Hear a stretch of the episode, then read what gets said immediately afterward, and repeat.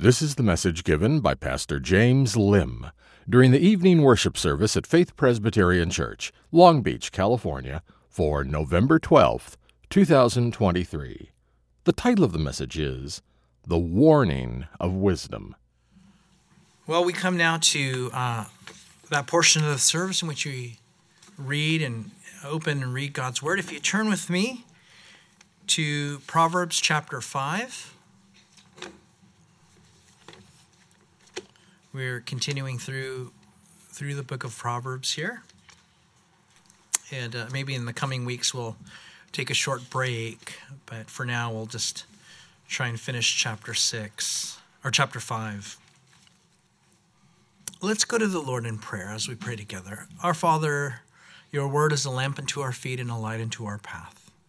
Lord, as we open your word, may it illuminate uh, our hearts and our minds to know the truth, to illuminate uh, the path by which you call us to walk. Lord, may it illuminate uh, the, those parts of our lives that need your light and your truth, and particularly your wisdom. Lord, would you be with your people as they hear, and with me as I read and proclaim? May it be a means of grace and a blessing to your people. And uh, we ask these things in Jesus' name. Amen. Well, if you'd turn with me to verse uh, chapter 5 verse 7 to 14 hear now the reading of god's holy word. O now sons listen to me and do not depart from the words of my mouth. Keep your way far from her and do not go near the door of her house lest you give your honor to others and your years to the merciless lest strangers take their fill of your strength and your labors go to the house of a foreigner. And at the end of your life you groan when your flesh and body are consumed, and you say, How I hated discipline and my heart despised reproof. I did not listen to the voice of my teachers or incline my ear to my instructors. I am at the brink of utter ruin in the assembled congregation. The grass withers and the flower fades, but the word of our God stands forever. Have you ever made uh, a bad choice in your in your life, uh, especially in your youth? Did you ever make a choice that you still regret even to this day because it changed the course of your life? Did you make a bad decision that resonates with you even now? You know, in our youth, uh, and this is kind of the, the nature and the character of youth, that uh, we don't think too much about long term consequences. We only think about the short term gain. And some of us might have followed the world's way of thinking. You know, just do what feels good at the moment, just give in to the moment, and don't worry about what happens later. Just like, uh, just like last week, you know, as we saw last week at the earlier portions of chapter five, those bad choices that the Bible warns us against over and over again uh, is like is like the sweet taste of honey. You know, it tastes sweet and it tastes good, but if you if you just keep eating honey, you know, if that's all you eat, then at the end later on you get sick and you'll grow sick and tired of it and it won't be good for you and it's going to actually taste bitter. I don't know if you've ex- ever experienced it, but if something is way too sweet, it just doesn't taste good.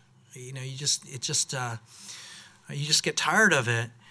And just like that, just like that, what's sweet at the beginning becomes bitter at the end is very much the picture of how the folly of sin and adultery operates in our lives. This is what folly and adultery is all about. That it tastes good at the moment, but in the end it leads to bitterness, destruction, and ruin. Tonight, we, I want us to look at the pitfalls of adultery, the folly of adultery, and how the gospel saves us from our self inflicted ruin. And so let's, let's unpack what that means. First, the writer of Proverbs shows us the pitfall of the dishonor of adultery. Uh, in verses 5 through 7, he warns us that you have this kind of, uh, this kind of uh, repetition of warning. You know, it's, it's almost like a constant refrain, almost like a poem that repeats itself, that refrain. And uh, look what it says there. And now, O sons, listen to me and do not depart from the words of my mouth. Keep your way far from her. And who is that? Folly, who is uh, personified as a prostitute. And do not go near her house. Um, and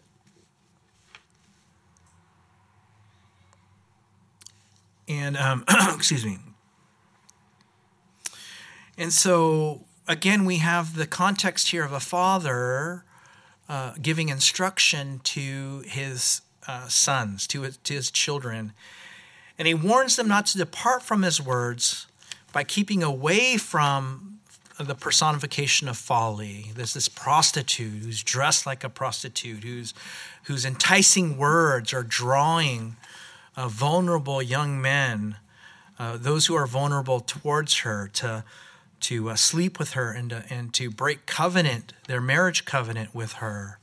And so he warns them uh, to keep away from her and keeping away from her and not get, going anywhere near her house. So the so the picture that the writer of Proverbs is painting for us is not unlike what we see when um, when you go to certain cities in Europe, for example, or certain cities in Asia where there's a quote unquote red light district. Uh, uh, there are streets and neighborhoods filled with brothels and motels where scantily clad women, uh, women of the night, women of the city, you know, if we want to uh, echo the words of Scripture, are calling out, saying, Hey, you know, I'm here. And and so the, the writer of Proverbs is, is warning us both metaphorically and literally to avoid going near those places lest we be tempted and fall into sin. And then he moves from, from this warning to verses 9 and 10, where they serve as warnings uh, through, through characterizing the pitfalls of what happens when you ignore the father's instruction right? So if if the father warns us not to warns his, his sons not to go anywhere near uh, these uh, uh, the, the the prostitutes or the area of prostitutes or the house of a prostitute then he tells us what the consequences are if we fail to heed that warning. So what are these pitfalls the first pitfall that he names in verse 9 and 10 uh, is, is to give away your honor. Right? Do you see that? To give away your honor. Honor is that dignity by which we conduct ourselves and the inherent dignity by which we bear the image of God. We were created to be like God and to reflect his holiness and glory. Honor is that part of who we are and how we conduct ourselves that is a faint reflection of God's divine honor and glory. So when we live in an honorable way, we reflect the glory of God. But when we fall into folly's temptation and commit adultery, both literally with another woman, not our wife, and figuratively with idols, not the God of the Bible, then we are giving up that honor.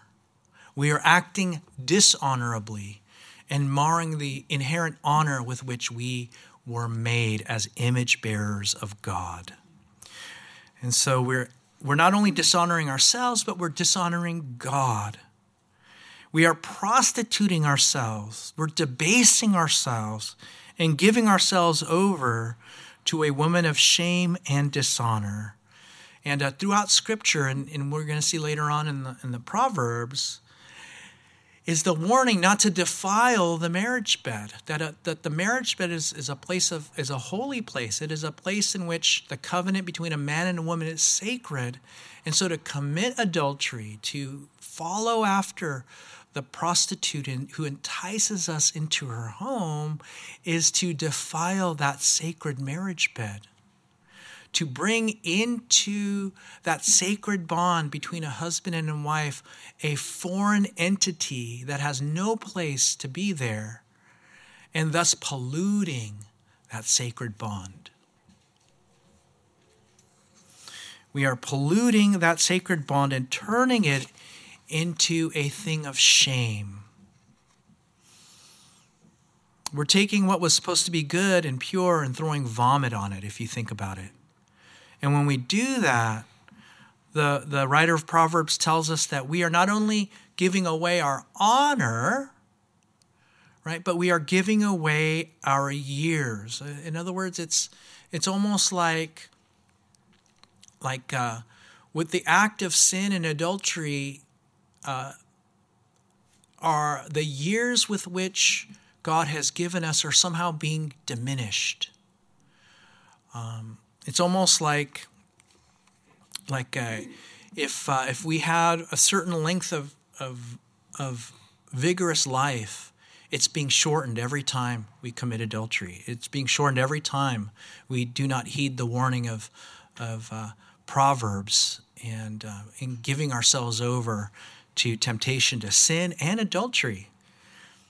Now, I'm not completely sure uh, uh, how to think about this reference here. It's really vague, right? But I think it's opening ourselves to someone who who doesn't care about us, right? The merciless, right? The merciless woman, the merciless uh, interloper, the inter, the one who brings a wedge between a husband and wife. It's like the husband who gets tempted into adultery and thinks he's in love with the other woman, and so he leaves his wife and thinks his adultery is going to bring him long-term happiness when in reality uh, to the to that adulterous woman, he's just another conquest in a long list of lovers. So when that happens, you realize that all the years you had built together with your wife uh, have all been thrown down the to- down the toilet into the garbage. And so it's almost like you've wasted all those years, uh, those wonderful years with your wife, and you're going to waste so much more going forward. It's like tearing down the house you and your wife built together, and it's all gone for nothing. This is what sin and adultery does in your life. The second pitfall uh, in this section is the not only the giving away of honor and the taking away of years, but the taking away of strength and of the work uh, that you have built. The writer gives us another warning there uh, in uh, in verse. Excuse me. Um, verse 10 Let's, lest strangers take their fill of your strength and your labors go to the house of a foreigner. Now, again, I'm not completely sure because it seems like in the book of Proverbs, there's um, layers of meaning, you know, layers of reference that it could it could mean literally uh, that all of these things happen, but it can. But I think it also brings in the language, the covenant language from uh, uh, Exodus and Deuteronomy, that the the covenant language uh, that that God had given when He entered into covenant with Israel uh, at Mount Sinai. Uh, that uh, it was part of that blessing and curse uh, uh, uh, for obedience and disobedience. That if you obeyed the Lord out of faith and did all that He commanded, then there would be particular blessings. Not that they earned those blessings, but that those blessings would be an act of God's grace to them uh, in in the doing of it by faith. But those, but there were also curses uh, for breaking that covenant, for disobeying God, and it's it's spoken of in terms of adultery. So when Israel, so when Israel uh, entered into a covenant with the Lord at Mount Sinai, it's referred to as a, a kind of marriage covenant between a husband and his bride, a bride and her groom.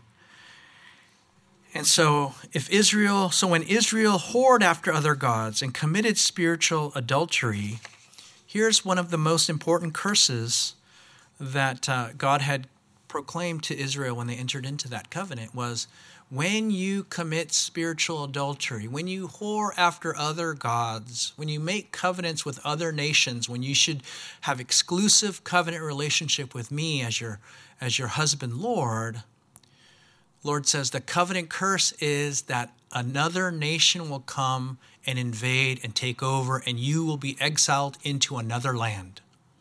That you will get exactly what you asked for when you when you uh, enter into a covenant with another nation and you don't put your trust in the Lord and you want to to uh, go and live with them. It's almost like okay, you can abandon the Lord, go after those other uh, nations, those other husbands, and so God will give you exactly what you want. And, and exile is what He gave them, uh, and invasion is what He gave them. And so, what that means then is because of those covenant curses, because nations will come and invade, everything that Israel had worked so hard to build will be taken over by foreigners. Uh, that um, that the laborers uh, that your labors go to the house of a foreigner, right? And that's that's the language of, you know, all the money you you work for is going to get taxed and go to Babylon, right? Or go to some other entity uh, under which you are oppressed. And in many ways, not much has changed since then. This is exactly what happens, I think, when a marriage breaks apart because of adultery. So the couple gets divorced, lawyers get involved, money, property, and families get divided up, and they have to sell a house so other so someone else is going to live in it. Right? They go they each go their separate ways and each party marries again to strangers, not originally a part of their marriage. It's all messed up. The point is, these are the long term consequences of adultery that God is warning us against. Now, of course, it's not merely enough to keep us from sin, right? It's not, it's not that, you know, a warning against the, the negative consequences of sin isn't the only and most primary factor to keep us from sin, right? We shouldn't be afraid. We shouldn't live a holy life because we're afraid of the consequences. Something stronger, something more powerful has to imp- compel us, to drive us to live lives of holiness. But it doesn't hurt to, to use those warnings for us to weigh those consequences. And that's what the blessings and curses of the covenant were supposed to do. They reminded us of the joy of faithfulness to God and the consequences of unfaithfulness. This is one of the ways that God warns us from all kinds of sin, including adultery. That we ought to weigh the long term consequences of our actions and ask God to give us the wisdom and grace to make the right choices and to avoid as much as is in our power to keep far from any temptation to sin. So, what that means then for us, uh, proverbially, is to stay away as far as you can from those red light districts of sin in our lives and in our hearts. Those sins that so easily entangle us and cause us to stumble. So, if you're an alcoholic, don't go into a bar. If you're addicted to gambling, don't go into a casino. Right? Whatever sins that uh, uh, that we struggle with, we ought to stay uh, away from, uh, stay away as much as we can. And or, and here's the other aspect of it, is taking, you know, the idea of of adultery can be something good that God gives us, and we turn it into something ultimate. And uh, and sometimes, you know. We, we can't avoid going to work when work becomes our idol. When we live for for um, the glory of, of success in our work. Uh, in that case, you know, we have to make sure that our hearts are completely loyal to the Lord so that work is work, but God is God in our hearts. We can work hard, but we work hard for the Lord first and foremost. We, we, may, we don't have to live for the work but we can live for God. And so we can do the work and glorify God. And so there's another way in which we can actually avoid uh, the red light district of overwork and addiction to uh, to uh, being a workaholic, right? And uh, you know, speaking from my own experience, you know, uh, you don't have to physically run from work. You can run from work uh, being idle in your heart and set God apart as holy and live for Him. This brings us then to my second point in this section, in this passage. We not only uh, see the f- pitfall of the dishonor of adultery, but we also see the ruination of adultery. Verse 11 gives us the more long term consequence. Look at what he says there. Then at the end of your life, you groan when your flesh and body are consumed. See, adultery takes a, a, toll on your life. For whatever reason, sexual immorality and sin drains the joy and vigor of a person.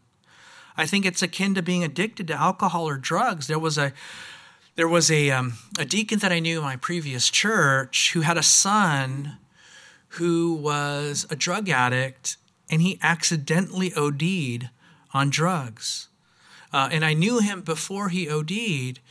And, uh, and over the years, from when I first started to when, when he had o- overdosed, I saw him slowly deteriorate from a vibrant young man with his whole life ahead of him, turn into a literal zombie who stole from everyone he loved. He post uh, the the family posted pictures of him, you know, at the funeral, and and they were funerals of him before he was addicted. He was strong. He was handsome. He was he, he was vigorous. He was healthy. But uh, when I saw pictures of it, when I remember him, when I remember him seeing him at the height of his drug addiction, he was just a shell of what he was. Sin and adultery is like that. It takes that kind of toll on our bodies and our souls. And so the question is why do we do that in the first place? It's because we hate discipline. We despise reproof, verse 12. This is the difference between godly wisdom and sinful folly. Folly says, I know everything and I don't need to hear what you have to say to me. I can do what's right in my own eyes. I hate being told what to do. I hate being told I'm making a mess of my life. I hate being told that what I'm doing and how I see things is sin and folly. Let me just do what I want. I'm just going to go my own way. That is the textbook heart of sin and rebellion. All we like of sheep, all we like sheep have gone astray. Each of us turn our own separate ways. So when we've read the warning signs that there's a cliff at the end of the road or there's a dead end and we ignore them, we will drive off the edge of the cliff to our doom. Look at what he says there.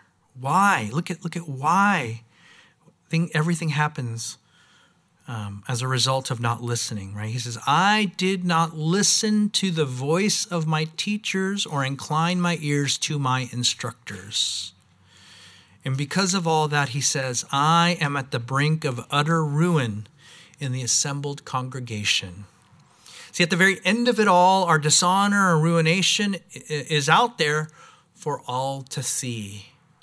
Like an episode of Divorce Court, I think I'm, I think I'm, I'm, uh, I'm I'm uh, uh, dating myself, but uh, you know, was, I I think that was like one of the early uh, reality shows that like you know kind of like trashy reality shows was Divorce Court, and it was heartbreaking to see it, but uh, but some of it you just couldn't make it up. You know, everyone sees, everyone will see our sin and adultery because judgment is coming. And this is how it all points us to our salvation from dishonor and ruination in the gospel. In the gospel, Jesus is the true Son who didn't depart from the words of his Father and kept away from sin and adultery. Uh, and he didn't give away his honor, but laid aside his glory willingly and humbled himself, taking the form of a servant, being obedient even to the point of death on a death on a cross. He was faithful to his bride all the way to the end. And like Hosea, who married a prostitute, Jesus bound himself to a sinful people in order to redeem them from their adulterous sins. Like Hosea, he took her dishonor and ruin and bore them in his body in order to redeem her to himself, to wash her whiter than snow, to cleanse her from all of her sins by the washing of his blood. He gave his honor. Here, here's the, the, the paradox of what we see here Jesus, in wisdom, gave, willingly gave his honor and his years to the merciless, not in adultery, but in redemption. So that when he died for sinners and spiritual adulterers like us, at the end of his life he groaned upon a tree bearing its curse. He hung at the brink of utter ruin before the people so that when we stand on judgment day before God, we can be forgiven and accepted.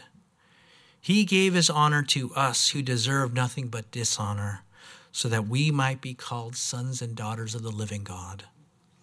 And now in the gospel, we will no longer be consumed, both in flesh and body, in eternal judgment and hell, but we will be raised up to eternal life. So, friends, brothers, and sisters, look to the wisdom of God in the gospel and let us turn from the folly of sin and adultery.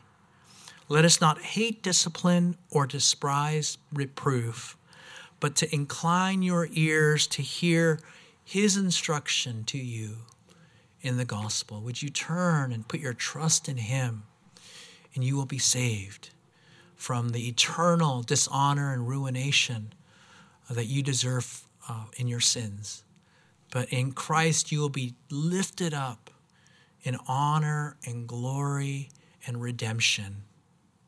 Let's pray together. Our Father, we thank you for this wonderful truth, the truth of your gospel and of your grace. Lord, help us to um, help us to avoid uh, folly and of adultery. Help us to be faithful unto you. Help us to, to uh, obey your instruct, to hear your instruction and not hate discipline. Lord, we thank you for the good news of Jesus that saves us from our sins. Bless us this evening, we pray in Jesus' name. Amen.